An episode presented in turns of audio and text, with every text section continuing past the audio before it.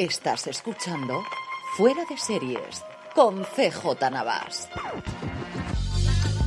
Bienvenidos de nuevo a Gran Angular, el programa de fuera de series donde analizamos cada semana un tema de la industria televisiva en profundidad.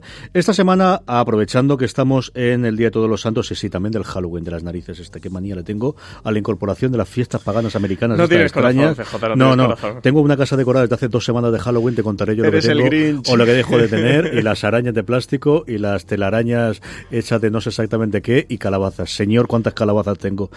Menos mal que era buen estudiante no lo tuve en su momento. En fin, esta semana vamos a hablar de Blumhouse, como os decía, aprovechando que tenemos todos los santos y sí, también es el Halloween que dicen que tenemos. Vamos a hablar de la productora que ha revolucionado en los últimos 15 años el cine de, bueno, el cine de autor, el cine indie el cine de bajo coste y también el cine de terror, porque al final es donde han, eh, se han eh, circunscrito la gran mayoría, especialmente la gran mayoría de las eh, películas más conocidas, que también está empezando a dar sus eh, pasitos dentro del mundo de la televisión, aunque lo tonto, lo tonto lleva desde el 2014, como ahora comentaremos, haciendo producciones con un modelo que no es que sea nuevo, pero que sí que es distinto, que es diferente, con una personalidad muy fuerte como es la de Jason Blum, su creador de, bueno, de su eh, compañía homónima, o al menos que toma su nombre como es Blumhouse. Para ello tengo aquí al lado, ya lo habéis oído, que no tengo corazón, Francis Arrabal, ¿cómo estamos? ¿Qué tal? Pues con ganas de hablar de, de- de este señor de Jason Blum, que no puedo prometer que no lo vaya a confundir con Jason Blunt, ¿eh? con el cantante, el de, ¿sabes qué canción está de You are beautiful? Creo que no me ha quedado muy allá, y a lo es mejor James oyentes no, no se la por esta de pa pa pam pam pam. Pues lo confundo con este señor todo el rato, CJ, un cantante británico. Marina Such, y luego se queja cuando hablamos de Operación Triunfo. Y se pone a solo- cantar. Pero es, que no solamente eso, sino que encima Francis está llamándolo el nombre incorrecto todo el rato. Se Claro. llama James Blunt, no Claro. Jason Blunt. claro, claro, yo- por eso yo le digo Jason Blum y, y este hombre Jason Jason es Blunt. un director, de Yo- hecho, ha hecho varias series de los últimos tiempos, estuvo en Riverdale y varias cosas más, y luego un jugador de lacrosse americano.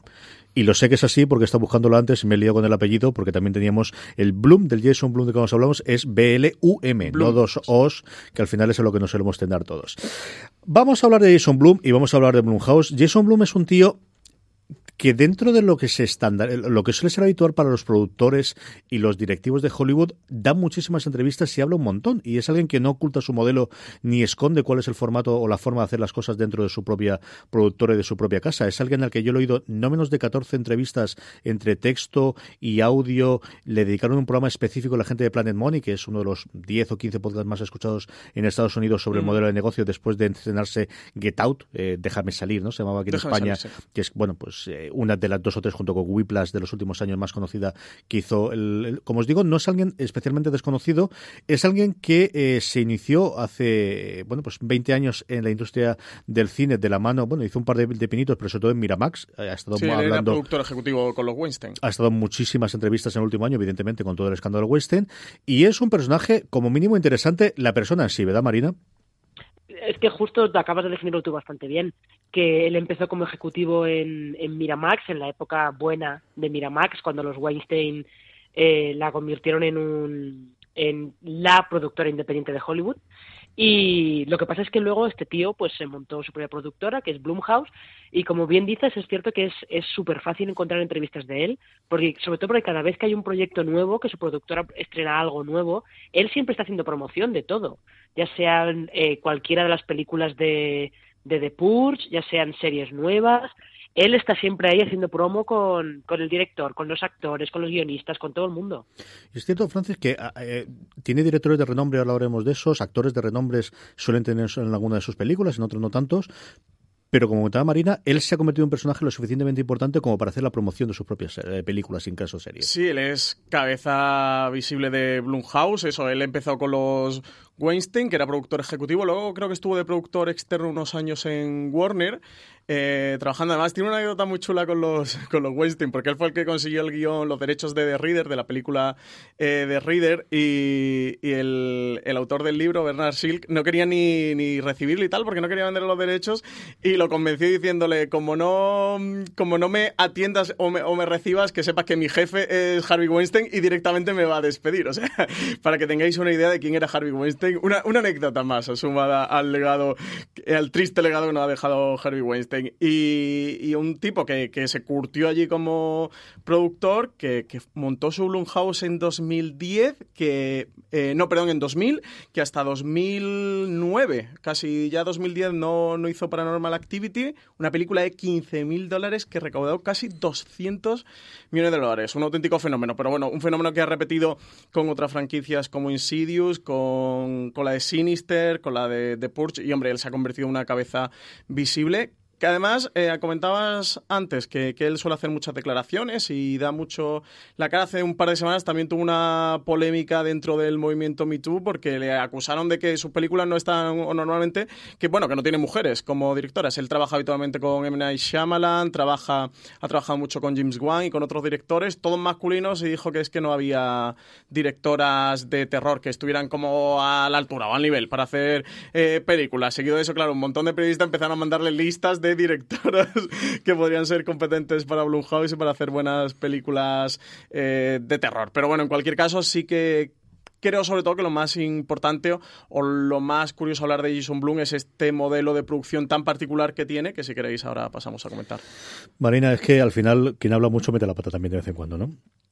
Eh, claro, sí. Luego él creo que al día siguiente, un par de días más tarde, salió eh, pidiendo disculpas, diciendo que, bueno, que no era eso exactamente lo que él quería decir, pero es, es eh, la polémica normal, sobre todo él que se mueve en un mundo de género que habitualmente ha estado muy dominado por los hombres, eh, porque en, en realidad es cierto que hay todavía pocas mujeres que se dediquen que se dediquen al cine de terror, sigue siendo un coto bastante masculino. Pero bueno, él salió, salió luego pidiendo disculpas, pero realmente lo que dice Francis, que es que lo interesante de, de Blumhouse y de Jason Blum es exactamente eso, es el modelo de negocio que han conseguido eh, poner en marcha para que las películas que hacen y para que las series que están empezando a hacer ahora, para que eh, funcionen, para que sean un éxito. Además, creo que la clave que ellos tienen es, tenemos un presupuesto fijo, mm, medio bajito, y no nos salimos de ese presupuesto. Con lo cual, porque creo que además es una productora de las que, lo que tiene luego un acuerdo con una distribuidora grande, con una major que le distribuye las películas. Sí, ellos tienen con Universal, vende... ¿no? Con Universal Pictures, el acuerdo creo que, que sí. tienen. Creo que sí, como que se las venden, de mira, yo te vendo esta peli, tú me la distribuyes y yo te garantizo que por encima de este dinero no va a salir. Este es el tope. Y, eh, y además, lógicamente, una vez que los estudios ven que, eh, ellos de verdad no se pasan del tope, el que sea, yo que sé, 5 millones de dólares, 15 millones de dólares, los que sean. Ellos tienen entre 3 y 5, es la horquilla que ellos suelen manejar, que además de la que Jason Blum ha hablado mucho e incluso ha dado charlas y conferencias sobre su famosa fórmula de, de, entre el 3 y 5 millones de dólares. Sí, claro, porque es que él sabe que así eh, a la Major le sale genial porque no le cuesta nada. Si la película es un fracaso, no pasa nada porque tampoco se gasta tanto dinero. Y si funciona, tienen rentabilidad muy alta enseguida. El funcionamiento que tiene de, de, modelo de negocio, y aquí cortarme porque sabéis que me voy a poner técnico y en cuanto me gusta esto me puedo coger el micrófono y hablar los próximos media hora de, de cómo puede funcionar él, es por un lado el control de costes exhaustivo. Él empezó haciendo películas es cierto que para las películas iniciales y luego tiene un modelo totalmente distinto para las secuelas porque él razona de, bueno, cuando ya hemos hecho The Purge, pues la segunda ya sabemos que tenemos un público inicial al cual no hay que venderle más que hemos hecho una nueva y, e ir ahí y entonces los costes están controlados. Porque la filosofía que tiene, al final es una filosofía de tradicional de siempre de cultura, que es eh, si nosotros hacemos muchas expuestas, muchas apuestas de, de, forma que podemos sobrevivir a cinco o seis fracasos y con una de ellas podemos pagarlo, puede funcionar. El problema que puede tener Hollywood a día de hoy es que cuando tienes unas apuestas tan elevadas, con presupuestos tan elevados, el tener un fracaso hace que se te lleve por delante todo el producto. ¿Estás y ya hablando no de, del universo DC con Warner No, DC, DC da mucho dinero. El problema, por ejemplo, fue el que tuvo Disney con los fracasos justo antes de que encontrase con Marvel. O sea, DC ha dado pasta. No ha funcionado tan bien como la Marvel. No ha funcionado tan, eh, tan bien como no, ellos podían esperar con Batman. Pero al final, cuando haces una película de 300 millones de dólares o de 400 millones de dólares, es que obtener, y recordemos que cuando damos las cifras, damos siempre las cifras brutas. Es cierto que, por ejemplo, no estamos dando todo el dinero en merchandising, ¿no? Pero bueno, uh -huh. por hacer la, la cuenta sí, de está la hablando lechera. de recaudación de taquilla por dura. Si cuesta 300, euros, 300 millones eh, hacer eh, lo, la última de los Vengadores, más 150 200 millones de publicidad, ya tienes una inversión de 500 millones. Una recaudación de 1.500, sabes que realmente es la mitad, excepto en China, que es un tercio solamente lo que viene. Y luego el merchandising, es decir, sacarles una rentabilidad del 10%, del 15% es totalmente imposible. Con como mucho, mucho le sacas el doble, más luego, evidentemente, la vida posterior que tiene. ¿Cuál es la idea que tiene eh, Jason Blum desde el principio? Es, yo lo que quiero es controlar el coste, porque yo lo que quiero hacer es 10, 20 películas al año, de las cuales, a poder ser, ninguna de ellas pierde dinero, y si consigo que una de ellas sea un exitazo, gano muchísimo dinero con eso ahí yo limito el, el, riesgo de todas las formas posibles. ¿Cómo limito el riesgo? Buscando el compromiso de la gente. Yo lo que hago es un millón, tres millones o cinco millones. No voy a salir medir para absolutamente nada, aunque fiche un director de renombre como Menendez Salaman, aunque fiche una intérprete de renombre como en su momento Jennifer López, y os reiréis todos, pero Jennifer López ficha justo en el momento de su estrellato en una de las siete o ocho vidas que ha tenido Jennifer López para hacer una cosita de terror con ellos, que era la vecina de al lado, o no me acuerdo cómo era la película aquella. Eh, yo tengo esta parte del control a cambio de que, primero, yo voy a pagarle a los actores, especialmente director, solamente el salario mínimo que establece el, sindicato de, de directores y de, y de actores yo voy a darle, y a cambio de eso le voy a dar dos cosas. Por un lado, libertad creativa y absoluta, incluido el Director's Cut, el Final Cut. Eso lo tiene el director en toda una de sus producciones. Él dice que se ha arrepentido alguna vez de ella, pero como él decía en la entrevista de, bueno, si me tengo que arrepentir dos veces de las 80 películas cuando hice la entrevista que le leí que decía esto, tampoco está tan mal, ¿no? Una de cada 40 no está mal la cosa. Y por otro lado, lo que les ofrece a todos los intérpretes es, es un porcentaje de beneficios. Unos porcentajes, es decir, si la película funciona bien y es una forma de comprometer a la gente de vamos a poner toda nuestra pasión en hacer esta producción y que salga lo mejor posible con el presupuesto que tenemos es, si la cosa no sale bien, tú vas a cobrar. O sea, pasta vas a ganar. Pero si sale bien, vas a ganar muchísimo más dinero. Tienes que sacrificar el cobrar dinero por anticipado como si fuese una, producta, una, una película para una película comercial a cambio de que primero vas a hacer el proyecto que tú quieres hacer, de la forma que tú quieres hacerlo, y ganar mucho más dinero a posteriori. Y es un modelo que es relativamente sencillo de explicar, que lo explica constantemente, que yo lo he hecho en tres o cuatro minutos de aquella forma, pero que viene a ser esto más o menos, y que cuando le preguntan, ¿y por qué no lo he copiado? Y él dice, pues eso me gustaría saber a mí, pero el caso es que, claro, en una cosa es el modelo y otra cosa es aplicar el modelo y llevarlo a cabo. No, pero, de todas, pero de todas maneras yo creo que en realidad Jason Bloom tampoco ha inventado nada, porque este modelo es el que se hacía eh, el que se hacía con las productoras independientes, el que hacían antes eh, las majors cuando hacían eh, películas más pequeñas. Es que daos cuenta, lo que, lo que, está pasando ahora en Hollywood es que solamente hacen superproducciones, solamente hacen películas que cuestan 150 millones de dólares como mínimo.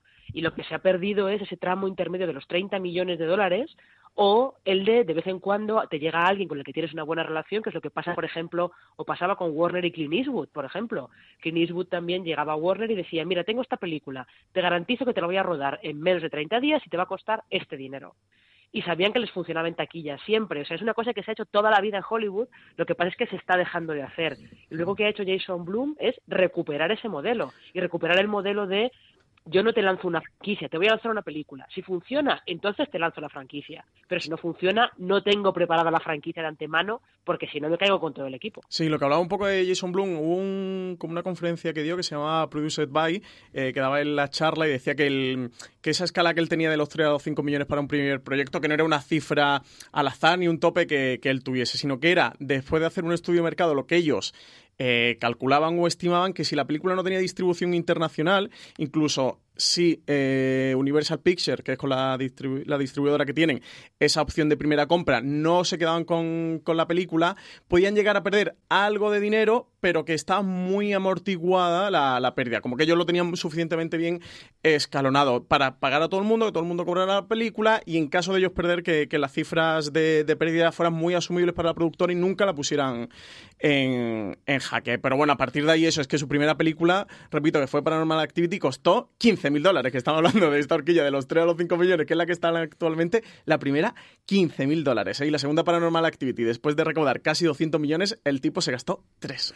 Ahora hablamos de Paranormal Activity porque la, cosa es curiosa, pero por cerrar todo el tema del modelo de negocio, que eh, él, otra de las cosas que cuenta es nosotros, es cierto lo que comentaba Marina, que es una cosa que se ha hecho toda la vida, yo creo que la gran diferencia aquí es que él lo hace no por necesidad, sino por convicción decir, no hace una película de bajo presupuesto porque es que no le dan más pasta. O sea, no es un rollo Corma, no es un. Es decir, el terror clásico de es que no hay forma de que me una película. No es que yo quiero hacer una película de 30. Es que yo no quiero hacer una película de 30. Quiero hacer una película de 3 millones o de 5 millones, ¿no? O quiero que esta película, eh, eh, esos guiones, no es lo que han encajado nunca y ahora todo va a cambiar con su modelo de negocio. Y la segunda parte de lo que comentaba Francis es: ellos no van a llevar todas sus películas sí o sí a cines, sino llegará un momento en el cual hay una decisión, una vez que ya está rodada, una vez que se ha hecho todo el proceso de producción de esta película es lo suficientemente buena, nos ha quedado lo suficientemente redonda para llevarla a cines, o directamente buscarnos con los partners, él tiene mucha relación con Netflix y ahora más recientemente con Hulu, el que la compra varias de las películas, tiene en catálogo y también de sus producciones televisivas, que luego comentaremos un poquito más adelante en el programa, en la que sabemos que, bueno, pues la película ya es nuestra, ya es eh, propietaria y parte de esa inversión que teníamos inicialmente la podemos recuperar con esta venta a estas mayoristas que sabemos que al final quieren contenido y especialmente contenido de género, que es algo que busca. La historia de Paranormal Activity, y ahí nos podemos meter alguno, y sobre todo que me habléis vosotros dos, que habréis visto algunas más de películas que estas, de las que he visto yo, eh, es curiosísima y es que Jason Blum, uno de sus grandes arrepentimientos de su vida es que él pudo comprar la Bruja de Blair en su momento para Miramax. Se la ofrecieron y dice, y como tantos otros en Hollywood pasamos de ellas, dice, y así que cuando yo vi Paranormal Activity la primera vez, tuve la sensación de decir, no, me puede volver a pasar el claro, y no, quiere hacerlo. Oran Peli, de hecho, iba a vender el mercado secundario y iba a ir directamente a, DVD, porque era el 2007 cuando se estrena, y dice, no, no, de verdad que la sensación o lo que yo he visto de este me recuerda lo que tenía la burja de Blair, creo que la cosa podría funcionar en cine, y pues como decía Francis antes, ¿no? Marina, 15 mil dólares lo conviertes ¿eh? en 200 millones, no es mala inversión, ¿eh? Mala, mala inversión no era. No, a ver, también es verdad que casos como el de la bruja de Blair, como el del proyecto de la bruja de Blair, se dan muy de vez en cuando, ¿eh? eh también hay que tener en cuenta que parte del, fenómeno de la bruja de Blair fue la campaña con la que se estrenó en, en Sundance, que le hacían creer a la gente que estaban viendo un documental, realmente. O sea, que estaban viendo un falso documental de verdad. No, no que estaban viendo una película con el, hecha con el, el truco este del found footage, ¿no? Sino que de verdad iban a ver eh, un documental hecho con eh, el rodaje que esta gente había, el material que esta gente había rodado antes de, desaparecer. Pero eh, sí, ves que Paranormal Activity de esos casos que se dan en Hollywood de vez en cuando, de cosas pequeñísimas que de repente explotan y explotan a lo bestia. Lo que pasa es que el que salió beneficiado de todo eso fue Jason Bloom y luego, bueno, los pues eh, Oren Pell lo que hizo después de Paranormal Activity que hizo también con Jason Bloom, fue una serie de televisión, curiosamente, que también intentaba mantener el, el mismo truco del found footage, pero que no, funcionaba tan bien, la verdad. Luego hablaremos de ella porque yo recuerdo en su momento cuando se metió esta verla y es una cosa curiosa, aparte que teníamos a Jaume Coles Serra de director en la, en la serie, podemos comentarla.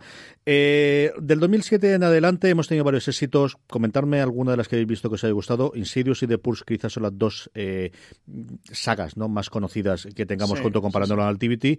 Y luego tenemos Sinister de Scott Derrickson y yo creo que las tres series que le han colocado, las tres películas, perdóname, que le han colocado, por un lado, eh, la eh, premiada en los Oscar Whiplash, el, bueno, la entrada en, al estrellato de Daniel Chazelle, múltiple, que es la recuperación al buen cine de M. Night Shyamalan, de, la cuarta o la quinta vez que hemos recuperado al hombre este para hacer alguna cosa, y especialmente el año pasado, déjame salir, el Get Out con Jordan Peele, ¿no? Sí, sí, también tuvo además, eh, fue el verano pasado creo que se estrenó una película que quería recomendar que se llama Feliz Día de tu Muerte, que es muy divertida y terrorífica, es una especie eh, o una mezcla, digamos, entre Scream y El Día de la Marmota.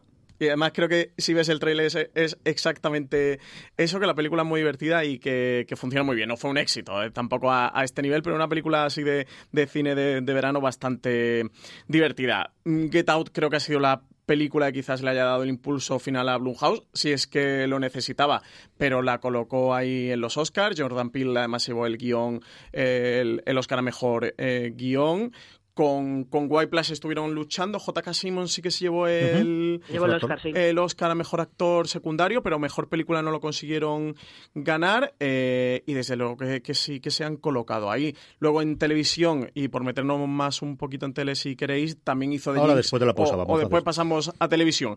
Pero quizás yo me quedaría con, con Get Out. ¿no? Dentro de todo lo que han hecho, eh, Paranormal Activity fue el gran fenómeno. The Purge está muy bien, que además también se lo ha llevado a serie de televisión. Y luego lo comentaremos, pero creo que, que el gran boom eh, fue Get Out, que además ha colocado Jordan Peele, un Jordan Peele que tenía una trayectoria muy grande, pero que nadie le habíamos hecho caso, estaba ahí absolutamente tapado y de repente empezó a hacer productos y a vender eh, a Amazon proyectos y a vender eh, proyectos a todo el mundo y, donde realmente da el salto es a través de, esta película, de este Get Out. Pero tampoco es que Jordan Peele estuviera, estuviera tapado. Lo que pasa es que Jordan Peele estaba dedicado a la comedia de sketches. Mm. porque tenía este esta, esta serie, esta comedia de sketches, que era Key and Peele, con Michael Keegan.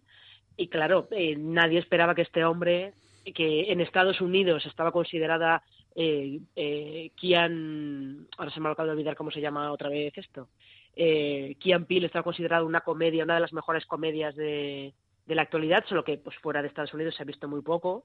Y lo que pasa es que nadie esperaba que fuera a hacer eh, terror. Lo que pasa es que el caso de Déjame salir es muy paradigmático de lo que intenta hacer en general Jason Blum con las películas, porque él también dice que eh, lo que él pretende es que es una cosa que estará muy de moda. Por ejemplo, en La maldición de Hill House, eh, esta serie de Netflix es exactamente está en el mismo en el mismo en la misma onda, ¿no? Que estas pelis de terror de, de Blumhouse, que es te voy a contar en realidad un drama además un drama de personajes con gente que tiene un trauma muy serio y que tiene que solucionarlo de alguna manera, o un drama social muy muy serio, como pasa con Déjame salir con el, con el racismo, pero te lo voy a envolver todo en un envoltorio de terror que es más palatable, como quien dice. Y ahí es donde eh, Blumhouse ha funcionado muy bien. Vamos a comentar todas las cosas eh, que está, bueno, que ha producido ya en televisión, eh, pero antes de eso damos las gracias a nuestro primer patrocinador de la semana. Esta semana fuera de series está patrocinado por Blood Drive. El 7 de noviembre a las 22.55 horas, el canal Extreme estrena en exclusiva Blood Drive, una serie para amantes del gore muy muy gore.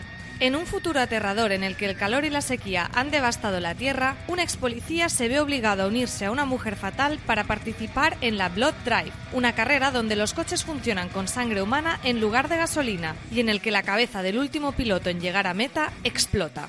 Los productores de este programa decidieron probarlo. El resultado es que creen que una panda de tarados como vosotros es incapaz de entender mi obra maestra. Así que escuchadme bien, porque os voy a poner en situación. El mundo está cao, nadie tiene comida. El petróleo cuesta dos mil dólares el barril. Y la única manera de salir de esta vida de mierda es una carrera secreta cuyo premio son 10 millones de dólares. Pero hay una pega. Todos los coches funcionan con sangre humana. Bienvenidos a la carrera sangrienta. Mutilaciones, desmembramientos, caníbales y mutantes te esperan el próximo miércoles 7 de noviembre a las 22.55 con el estreno de Blood Drive en el canal Extreme, disponible en Vodafone y en otras plataformas de televisión de pago.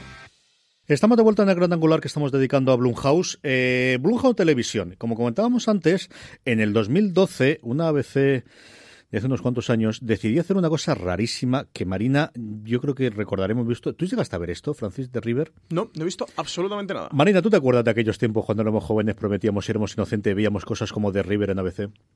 Sí, sí, pero es que además me acuerdo porque tiene que, una que sí, imagen con más pesar, ¿eh? Sí. No, a ver, sí, sí, porque realmente... Sí, coma, desgraciadamente. De no, desgraciadamente no. De River tiene una imagen. En el primer episodio hay una imagen, un plano, que lo tengo grabado en la cabeza todavía porque da pavor. Tiene un plano que te da un yuyu tremendo, de los de ponerte los pelos de punta y todo. Pero luego el resto de la serie se quedaba un poco un poco descafeinada. The River es esta que decíamos que creó el, el, responsable de Paranormal Activity, Oren Pell, con otros dos guionistas, que no recuerdo cómo se llamaban, y lo que intentaban, te estaban contando la historia de una expedición al Amazonas que va buscando a un pues a un aventurero televisivo de estos estadounidenses que se pierde, se pierde durante el rodaje de un documental, se pierde por allí. Entonces ellos van a buscarlo a ver si lo encuentran.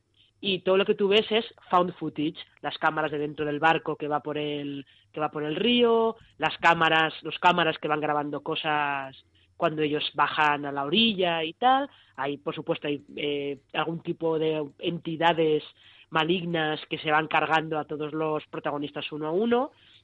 Y lo que tiene, que es lo que yo quería decir, tiene un plano en el que estos, estos expedicionarios van, eh, encuentran un árbol que está lleno de muñecas, me parece que eran, CJ, sí. Sí. Está lleno de muñecas colgadas. Y de repente hay un mono, un mono negro pequeño que está de espaldas, que se da la vuelta y lleva la cara, la careta de una muñeca encima de la cabeza. Te prometo que ese plano da pesadillas. El resto de la serie, me, pero ese plano es brutalísimo. Y son prime time de televisión en, en abierto americana, ¿eh? O sea, que no Sí, pensaba sí, sí. yo que era... Esta yo creo que es una serie que en el 2018, jugando al mismo tiempo con redes sociales, con los móviles que llevarían todos y cada uno de los responsables del este, que a veces tendría cobertura, que a veces no tendría cobertura, que hombre, en el 2012 también lo tenías, pero no existía esa eh, tan claro ni la parte del vídeo y demás, yo creo que es una idea replanteada que podría funcionar muy bien, Marina. Yo creo que habría funcionado bien si lo hubieran planteado como una miniserie muy corta. Mm. Porque era una, era una serie de mid-season Sí. de estas de, bueno, pues creo que al final le debieron recortar la primera temporada y en lugar de 13 capítulos tenía menos. Yo creo que se quedó en 10, yo juraría, me sonaba eso. Sí. 8 tiene, una temporada de 8 episodios. 8, ¿ves? Eh, pero claro, era la típica de, no, si funciona, pues que tenga más temporadas. Y era como, no, tendría que haber sido una miniserie de 8 y haber ido muy a saco. O haber sido, eh, si hubiera llegado ahora, habría sido una de antología claramente. Porque es verdad que luego eh, se quedaba se quedaba muy descafeinada, sobre todo porque los personajes pintaban muy poco y en una peli, en un slasher, que los personajes pinten poco, bueno, te da igual porque se los cargan enseguida, pero en una serie aguantar a personajes que pintan muy poco y que sabes que van a morir, como que pierde pierde parte de la gracia.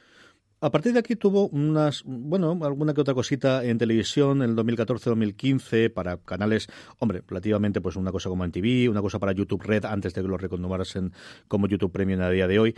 Tuvo una cosa a, medio caballo, a medio a medio camino entre película y serie, porque lo hizo para HBO que fue de Norman Hart, que es la, película que dirigió Ryan Murphy en la cumbre. Que además ganó el, Emmy, ¿no? Efectivamente, esa, es la esa, es la película típica que hacía o que sigue haciendo HBO todos los años para intentar conquistar el Emmy de mejor película en el que tuvo también la producción. Yo creo que eso fue una cosa más propia de Jason Blum que quería meterse en la producción de, un proyecto muy personal de Ryan Murphy y con todo el elenco de, estrellas que tenía, ¿no? que estaba plagado de estrellas aquello que hizo en el 2014 y desde luego cuando ha eclosionado absolutamente todo ha sido en este 2018 en materia de televisión, empezando por una serie de estas de menos a más que le dedicamos un review y que desde luego a mí me ha encantado al final como ha acabado, que es Heridas Abiertas, que posiblemente sea de lo que tiene hasta ahora la serie de mayor nivel o de mayor escaparate. Sí, porque el, bueno, precisamente hacer este especial de, Jason Bloom, aparte de que estamos eh, metidos en todo este Halloween, esta vorágine del misterio el terror, CJ y de lo sobrenatural, como de todos los santos, de todos los santos mejor que, meter, que meterle tema a todo lo que está ocurriendo con Blumhouse es que quizás el 2018, aunque como comentabas, eh, The River es de, es de 2012 y, llevan ya seis años metidos en televisión, 2018 quizás haya sido el año que más claro, ha tenido Blumhouse una apuesta dentro de, tele. estrenó Sharp Objects en, en, HBO, ha tenido esta miniserie también de, terror, Ghoul, eh, dentro de Netflix, en la serie India. Y también han tenido The Purge, que además está también James de Mónaco eh, como creador de la propia serie, y otra que se titula Into the Dark, que es un proyecto de Hulu en el que van a, es una serie antológica en el que van a ir haciendo un episodio em, que se estrenará cada mes del año, aprovechando la festividad que haya ese año. Eh, estrenaban, salían el 5 de octubre en Estados Unidos, allá en Hulu, con la festividad de Halloween. Luego el siguiente es la primera semana de noviembre. No sé si era el 2 de noviembre y va a ser un episodio sobre acción de gracias. Y el resto no sabemos qué es lo que van a ir tocando, pero el caso es que irán una fórmula además bastante curiosa, ¿eh? esto de ir teniendo un episodio cada mes y hacerlo temático, dependiendo de la festividad. Es una cosa, bueno, que Hulu hace bastante, ¿no? El, probar con distintos métodos, igual que Netflix está all-in en lo de todos los episodios de golpe de cuando son sus series y aquí no hay ninguna discusión y cuando lo compramos estrena eh, eh, eh, fuera igual y cosas, salvo que sea, bueno, pues derechos internacionales de una serie en emisión en directo como The Good Place aquí en España, que entonces si lo emitimos semana a semana, todo lo demás están así. Hulu ha ido experimentando con el tiempo, ha probado con todos los episodios de golpe, con un episodio de la semana, con dos o tres iniciales y alguna a la semana. Y ahora comentabas tú, esta colección de películas películas. De hecho, yo le comentaba a Francis que no había visto esta de Into the Dark, que tenía curiosidad porque Hulu no la anuncia como Into the Dark. De hecho, cuando tú vas al buscador de Hulu a día de hoy, lo que te aparece es The Body, que es como se llama la primera... El nombre del primer episodio. El primer episodio, por así decirlo. Y de hecho, en vez de... Eh, no aparece la serie Into the Dark como tal, y le aparece Play Movie para, para poder reproducirla. Entonces tiene una forma, igual que lo han vendido siempre como serie, luego cuando vas al reproductor propio de Hulu, no aparece así. Y yo estaba eh, totalmente convencido que lo estrenaban la semana que viene en Halloween. Al final es que tanta fecha en la cabeza se me va. Heridas abiertas es cierto que quizás tienen menos esa parte sobrenatural que esperamos de las de, de la serie de Blumhouse Marina, pero sí tiene ese tono o ese trasfondo social o de tener algo más de serie que comentabas tú que también es marca de la casa. Lo que pasa es que lo curioso es que eh, Jason Blum ha dicho muchas veces que ellos compraron heridas abiertas para desarrollarlo como película y que los primeros desarrollos eran terror directamente. Se iban a hacer una eh, película de terror, no sé si poniendo, me imagino que poniendo a la madre, perdón, a la madre de Camille como la figura así malvada o metiendo fantasmas por en medio o algo por el estilo. Pero es lo que decía él, que ellos iban a hacer una película de terror, pero se dieron cuenta de que aquello eh, que no funcionaba, no iba por ninguna parte. Y no fue hasta que entró Marty, Martin Oxon eh, y, y ya les dijo, mira, yo tengo esta idea, tengo esta idea de miniserie y tengo la idea de no hacer tanto un gótico sureño de terror y tal, sino irnos por otro lado de thriller más retorcido. Y mm, pero es justo lo que dice, es justo lo que dice eh, lo que estabas diciendo CJ, que te están contando otra cosa, que al final lo que están haciendo es explorando el, el trauma y cómo eh, esas, esas teorías que hay de que el trauma se hereda dentro de, de una misma familia pero te dan un envoltorio que vale que no es terror, pero tiene algunas cositas góticas que sí que están por ahí, dan unas, unas, pinceladitas por ahí de vez en cuando. Sí, terror, terror tiene, o sea, no te da sobrenatural dentro de un orden, pero terror, ya te digo yo que aquí se pasa mal con, con la serie. Otra cosa curiosa también desde el 2018 es la multitud de proyectos, la multitud de destinatarios de esos proyectos y del tipo de proyectos. Me explico. Le han vendido una serie a HBO, hasta ahí lo normal, a Hulu, hasta ahí lo normal, a Netflix, otra ahí lo normal, y luego tienes USA Network, al que le vendemos una precuela, poscuela, no sabemos exactamente qué dentro del tiempo, mm. de The Purge, en uno paralela, de los días que paralela. tengamos. Llamaría cosa paralela. Y luego una Facebook Watch que ya la habíamos vendido antes otra YouTube Red, es decir, aquí todos los clientes del mundo que no se nos escapa ninguno, Francis. Hombre, o sea, este es productor CJ, ¿eh?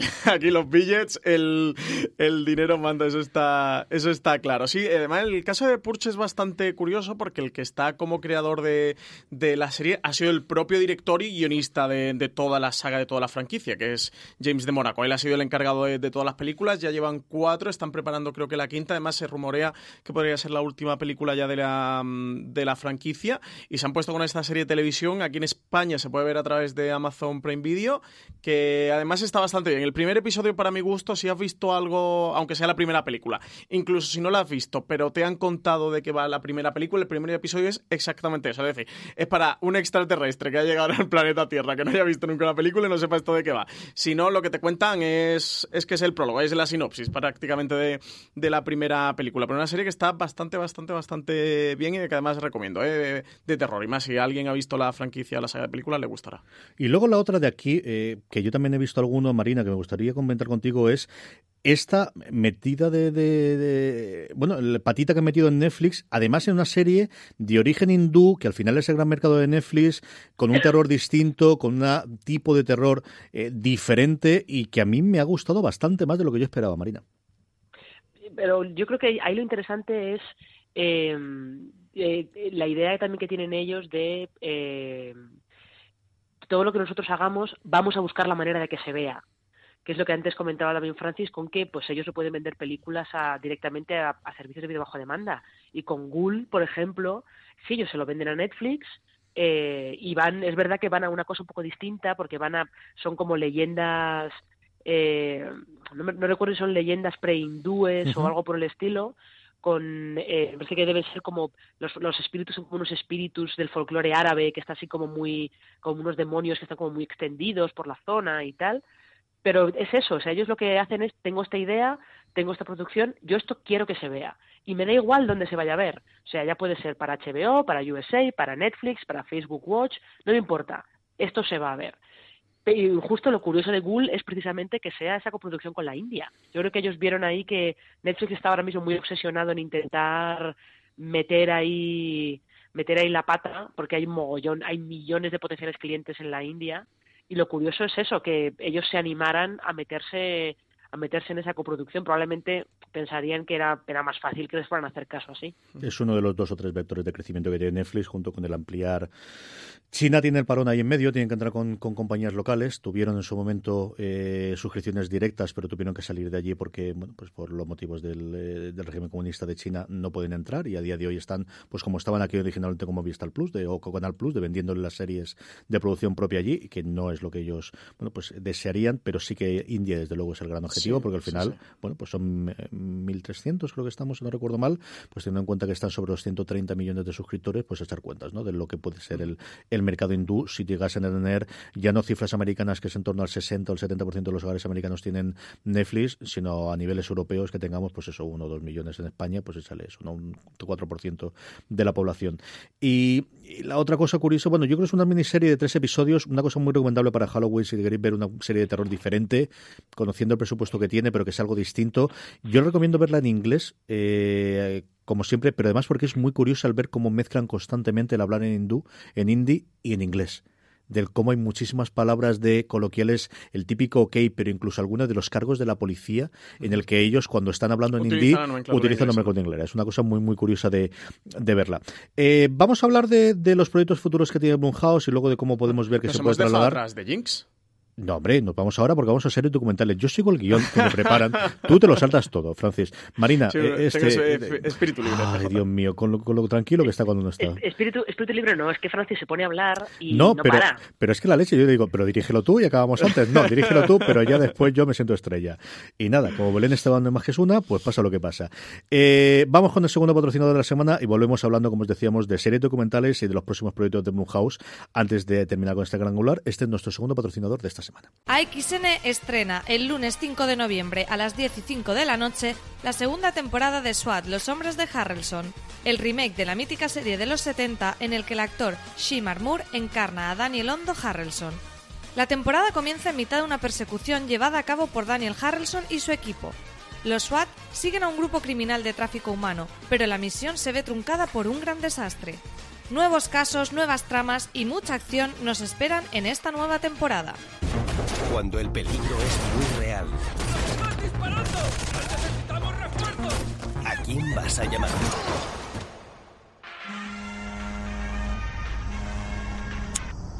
Soy Hondo. SWAT, Los Hombres de Harrelson. Nueva temporada.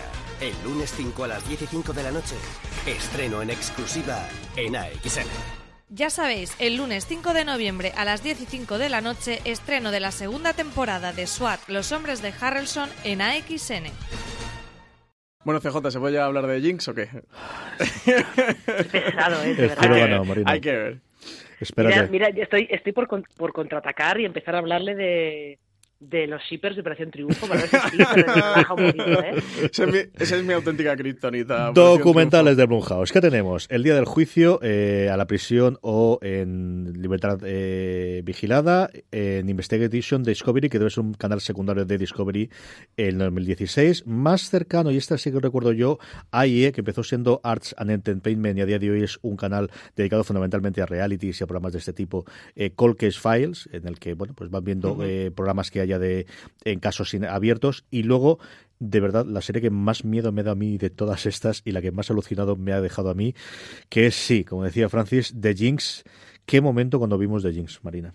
Bueno, ¿de qué momento cuando vimos de Jinx y el, el revuelo que se montó en Estados Unidos con esa, esa, esa como alineación de planetas que hubo de se emite el último episodio de documental y unas horas antes habían detenido a, Robert Durst, la policía no recuerdo si era de, de Nueva York, había detenido a Robert Durst y era como ¿qué está pasando?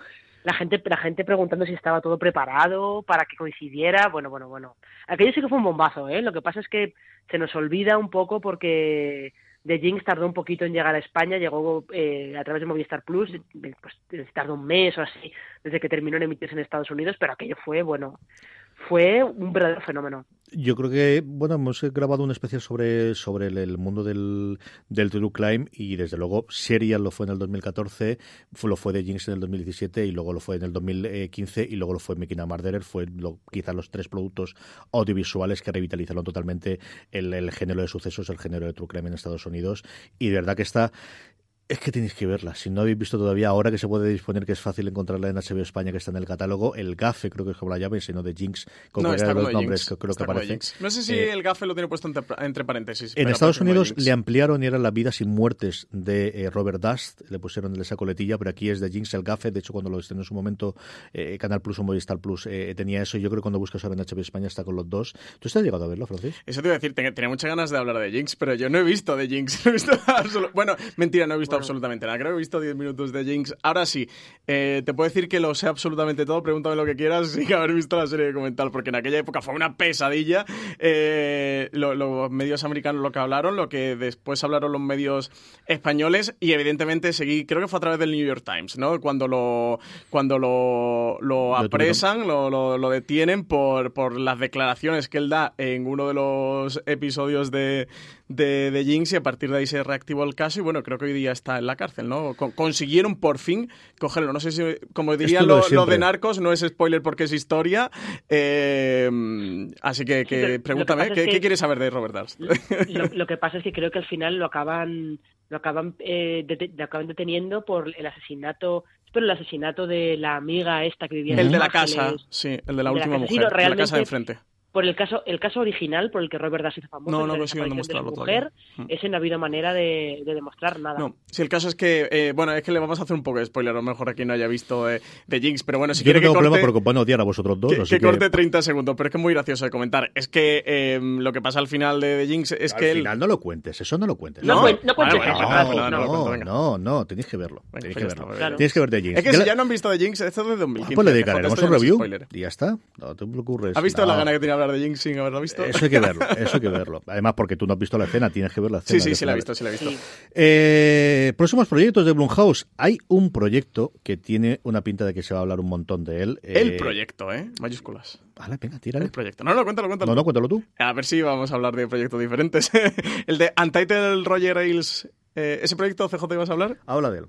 Eh, pues un proyecto eh, que es, es una miniserie de, de Showtime que adapta el libro el de The Ludest Boys in the Room, que, mm, que lo que trata es la historia de, de Roger Ailes, que era productor de Fox News ¿no? y, y No, Fox productor Television. no, jefazo de Fox News. Bueno, productor, el productor ejecutivo jefazo, ¿no? Roger Ailes El es el que crea eh, Fox News tal y como lo conocemos. El que consigue tener un canal de cable de derechas de, de- que hace la competencia inicialmente con CNN, algo que se considera totalmente imposible en Estados Unidos y que tiene la relevancia que hoy tiene, la persona al que le encargan eso hacer Robert Murdoch es a, a Roger Ailes. Era uno de los absolutamente intocables y cae en desgracia un poquito antes de, eh, de la llegada de Harvey Weinstein. A por eso aquí en España no nos ha llegado tanto. Primero porque nosotros no vemos Fox News y no tenemos bueno pues una consideración más allá de, del jijaja que normalmente ocurre en estos casos, del efecto que tiene la sociedad americana aquello.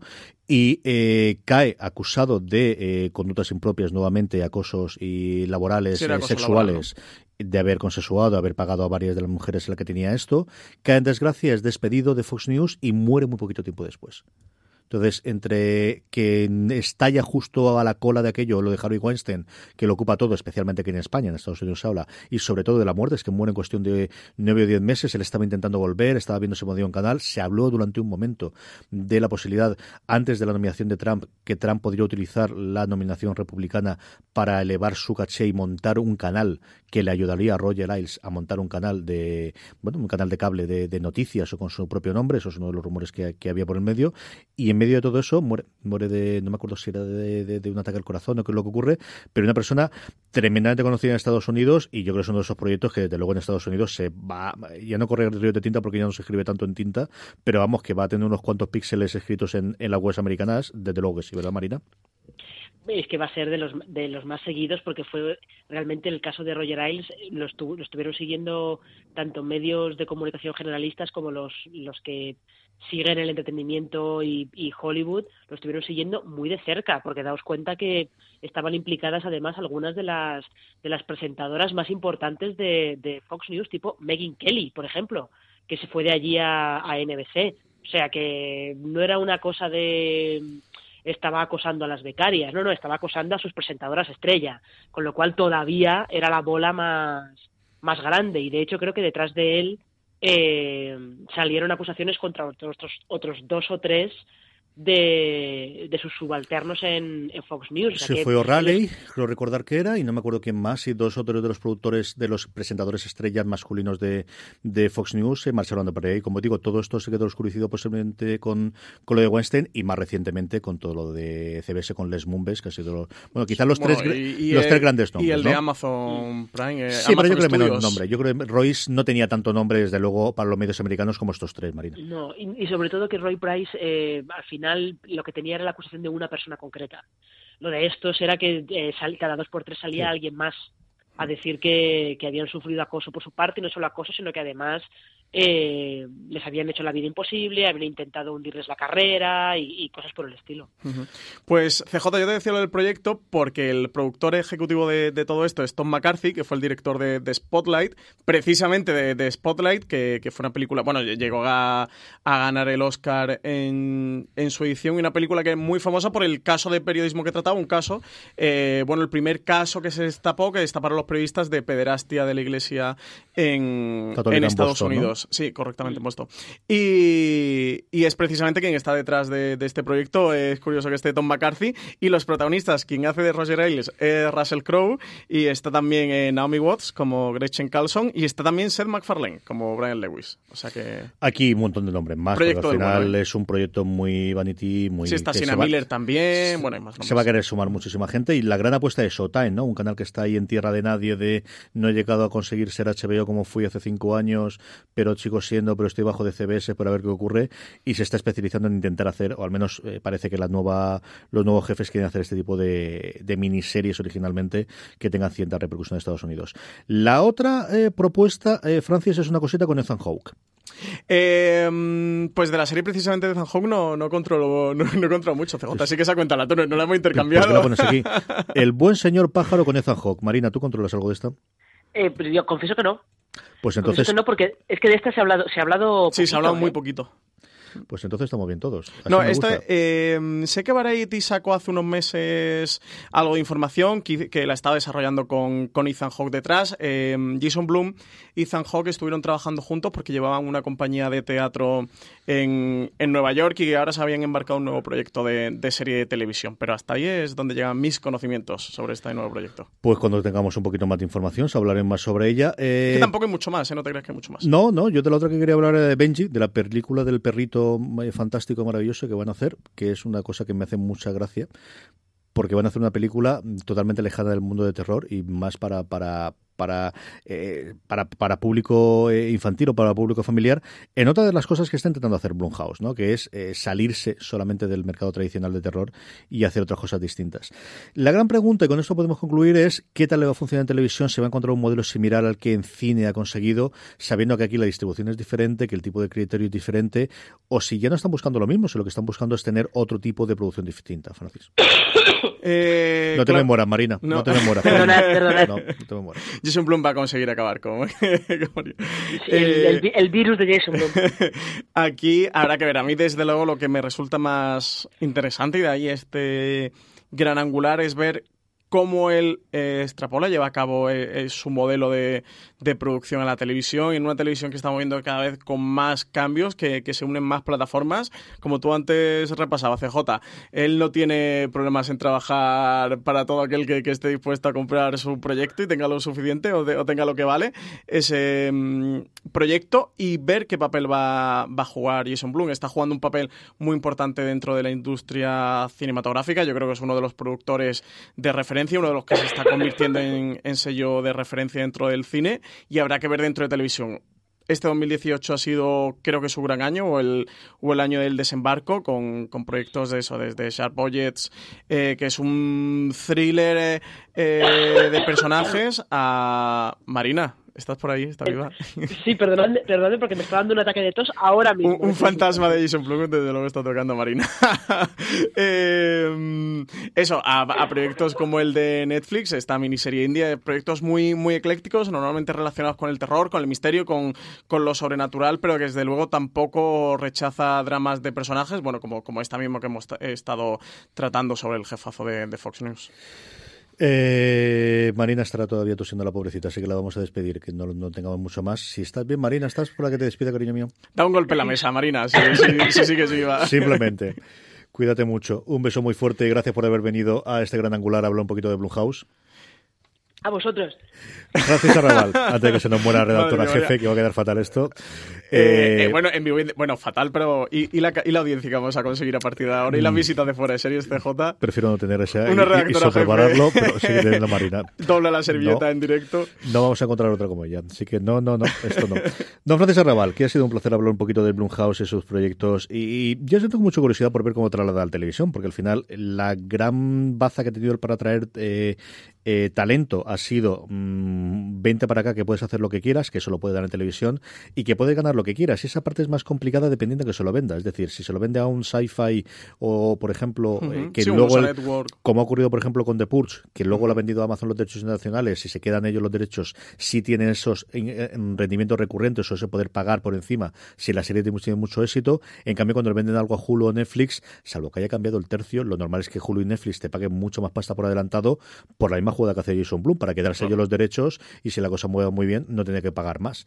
Eh, y eso no sé cómo lo van a poder conjugar. Yo creo que al final lo que tendrá es distintas divisiones de, bueno, pues esta es lo que nos da para pagar las nóminas como siempre y esta es la que si funciona la cosa bien puede, puede mm, bueno, pues darnos resultados extraordinarios o, cómo funcionará. Sí, sobre todo proyectos, ¿no? que sean un poquito sorpresas, como ha hecho en el cine y, tirando de gente eso, como James Wan, un Shyamalan. Creo que, que eso es lo que puede aportar eh, Bloom dentro de, sí, de la yo recomendar el llevar a directores, el llevar a gente que haya trabajado con él y que pueda hacer, el traer mundo de terror en el que ha hecho una película, pues decir, yo justo con lo de la maldición de Hill House, que parece que también que, al terror em, empieza a coger importancia. Si estamos hablando de la fantasía a partir de, de Juego de Tronos y todos estos proyectos del Señor de los Anillos y Conans y The Witchers y la saga de la Rueda del Tiempo y un millón más, la maldición de Hill House parece que está siendo un auténtico éxito. Esta semana el Power Ranking era la serie más vista por nuestros lectores y oyentes y hay que ver, eh, Jason Bloom imagino que, que, no está mirando para otro lado que no sea para este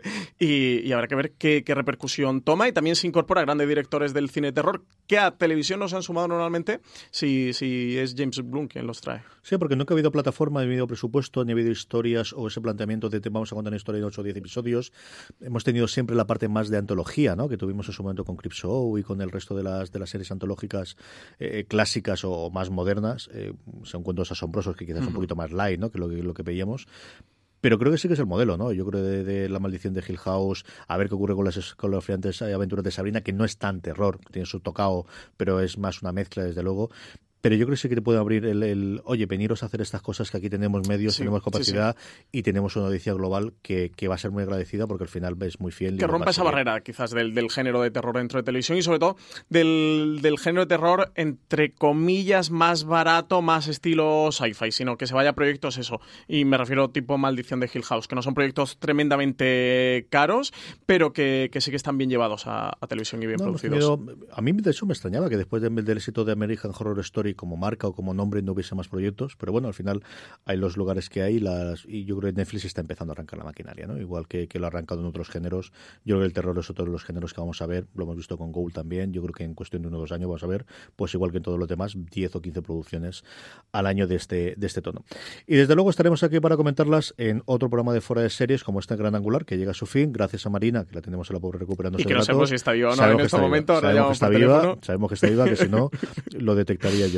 Gracias Francis Arrabal. Hasta el próximo programa. Pues hasta el próximo Gran Angular, CJ. A todos vosotros, gracias por estar ahí. Sabéis que tenéis mucho más información y todos los especiales sobre Halloween en foraseries.com. Mucho más contenido en nuestro canal de podcast durante esta semana eh, de terror y de otras cosas. Gracias por estar ahí, como siempre. Recordad, tened muchísimo cuidado ahí fuera.